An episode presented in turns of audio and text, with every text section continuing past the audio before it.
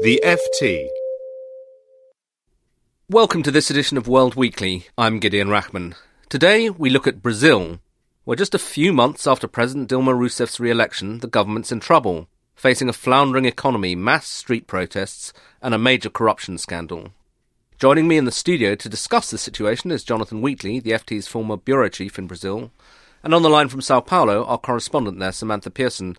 Jonathan, first, things have come to a head pretty quickly in this second term for Dilma. What's gone wrong and why so quickly? They have, very quickly. Her popularity has just fallen off a cliff. She was riding high up until the election, and now she's the most unpopular president since Fernando Collor was impeached 20 years ago, more than 20 years ago.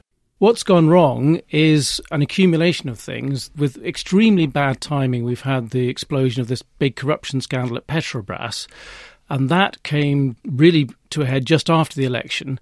And it was through the election campaign, which in Brazil can last for at least 6 months, if not the best part of a year. People are thinking about almost nothing else. The economy was unravelling. And then when the election was over and people looked about themselves, they suddenly realised not only was inflation going up, not only was growth really slowing, those kind of things Brazilians will put up with, but worst of all, unemployment was starting to rise, and that's the trade-off that doesn't work out. Brazilians will put up with some economic woe so long as they keep their own jobs. That all started to go wrong at the same time as this scandal exploded. So you've got this boiling over of discontentment with the government, very sharply focused on the scandal, but now people really feeling the pinch of what's been a good 15 years of economic mismanagement. And Samantha, this has now boiled over into big street demonstrations in the past few days. You're in Sao Paulo, the largest city, which I think also had the largest demonstrations. Just give us a sense of what the political atmosphere is like and whether this is likely to continue. Well, yes, there were mass street protests across Brazil really on Sunday. There's still some dispute over the numbers, but I think it's safe to say there were about 1 million people demonstrating across the country, which would then make them, I think, the biggest protest for at least 2 decades. The mood here in Sao Paulo was actually pretty festive. There were a lot of families demonstrating, the elderly, children out as well, people drinking beer on the streets, setting up barbecues. It actually reminded me a lot of the atmosphere around the World Cup. But the important message is don't let this fool you. This is just the Brazilian way of doing protests. It's quite a non-confrontational culture here. So I think deep down people are very angry about the Petrobras scandal and, as Jonathan says, about a whole host of other problems in Brazil, including inflation and poor public services.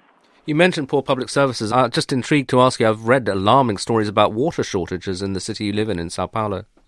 Exactly. Well, at least it has been raining pretty heavily for the past month or so, so the situation is not as dire as it was. But yeah, Brazil suffered the worst drought in at least 80 years, which has hit the southeast of the country. And the main reservoir here in Sao Paulo, called Cantareira, was at 6% capacity at one point. It's now about 15%. So as I say, the situation is not as bad as it was, but it's still a crisis. We're in the wet season at the moment, so the question is really what happens when we get into the dry season, which normally starts in Brazil around April. So was there literally not water in the taps, or...? Well, rationing, covert rationing actually started way back last year, but the problem is because of the elections, the government did not want to publicly admit that, so people were finding that they just turned on their taps and there was actually no water. Then the local water board would explain there were technical problems, etc. But now there's actually been more widespread water rationing across the city. Jonathan, to get back to the bigger picture, I mean, you mentioned the Petrobras scandal. Just give us a sort of a thumbnail sketch of what that's all about. That is something that probably goes back a very long time, but has been particularly serious during this government and the previous government by the same party, the Workers' Party, the PT. Really, corruption is a very, very widespread thing in Brazil. The PT is always, when it was founded not that long ago, it got itself a reputation for being very clean, and it has been one of the most sort of ethically principled parties in Brazil. But it seems to have decided around about 10 or 15 years ago that corruption was okay if it was for the right motive. And people at the top of the PT didn't enrich themselves personally, but they did use corruption as a means of raising campaign financing and party funding. And there have been many, many cases of this, and Petrobras has come out as the biggest one by far, where directors who were political appointments inside the company were reaching agreement on the very, very big contracts that a company like Petrobras does for building rigs, for building refineries, all kinds of huge construction and engineering contracts, taking, it's reported, 3% off the top of the contract and sharing it out among the parties in the coalition, but principally to the PT. And Samantha, that comes, as you say, against a background of a very weak economy. I mean, given the economy has not been doing so well for quite a while, I mean, it does slightly pose the question of why President Rousseff managed to get re-elected only to then face this explosion of discontent.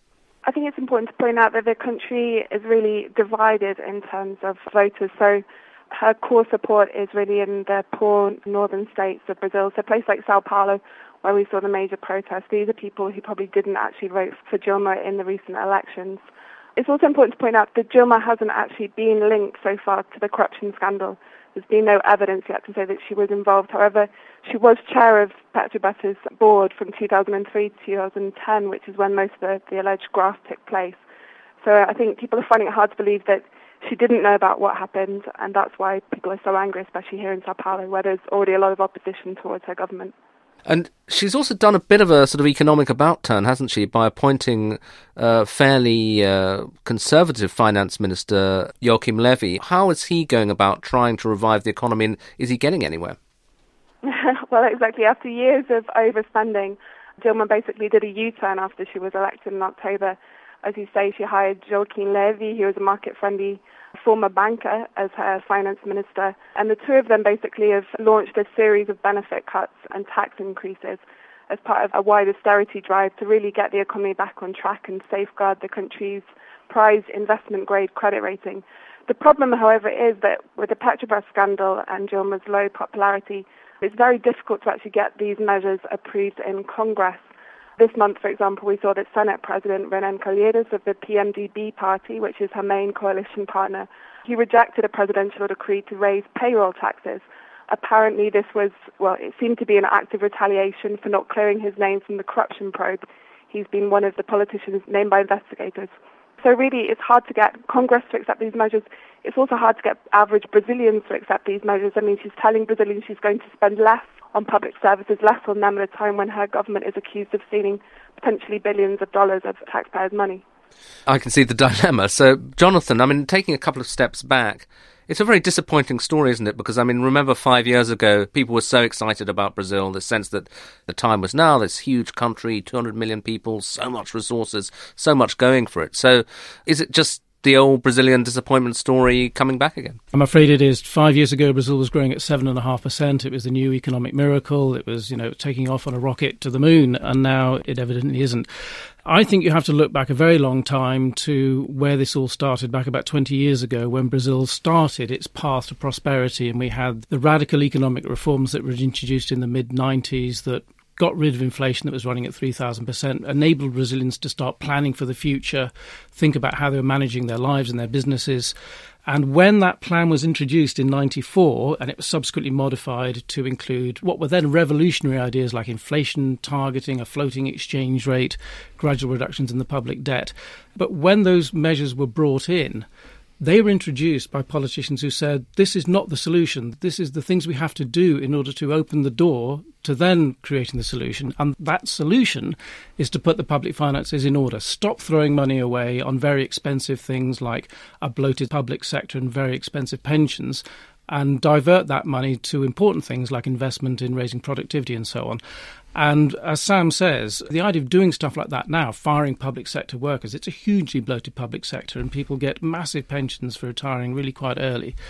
That's just completely politically unacceptable. So the one thing Brazil really needs and has really needed that it's been unable to do for 20 years, it certainly can't do now. And for most of the past 10 or 15 years, the need to do that has been masked by very high commodity prices, and Brazil's a huge commodity producer, and by floods of money from QE. And now we don't have Chinese growth, we have falling commodity prices, we have no QE, the tide's gone out, nobody's got any swimming trunks on, and there's nothing that they can do about it. Well, Samantha, rather than end on that extremely gloomy note, can I just ask you for a final word? I mean, it strikes me that, Jonathan makes a very convincing case for why the optimism was overblown. But is it also possible that the pessimism is overblown and that Brazil could be looking a little better in a year's time? Or do you have a bad feeling about the coming 12 months to 24 months? Yes, well, there is a tendency, I think, in Brazil to think things are either better than they really are or worse than they really are. There are also reasons to be optimistic about Brazil. We've come a long way. People say that actually what's happening with the corruption scandal, Petrobras' progress, the fact that the authorities are actually investigating at this time. Also, you have, some of the top companies in the world are Brazilian. You have a huge, very solid democracy. There are reasons to be positive. Things are generally in the right place. It's just that policy has been going perhaps in the wrong direction for the past few years, but it can be corrected with the right government. Well, thanks for that optimistic note to end on. So, Samantha Pearson in Sao Paulo, thanks very much. And also to Jonathan Wheatley for joining me here in the studio in London. That's it for this week. Until next week, goodbye. For more downloads, go to ft.com/podcasts.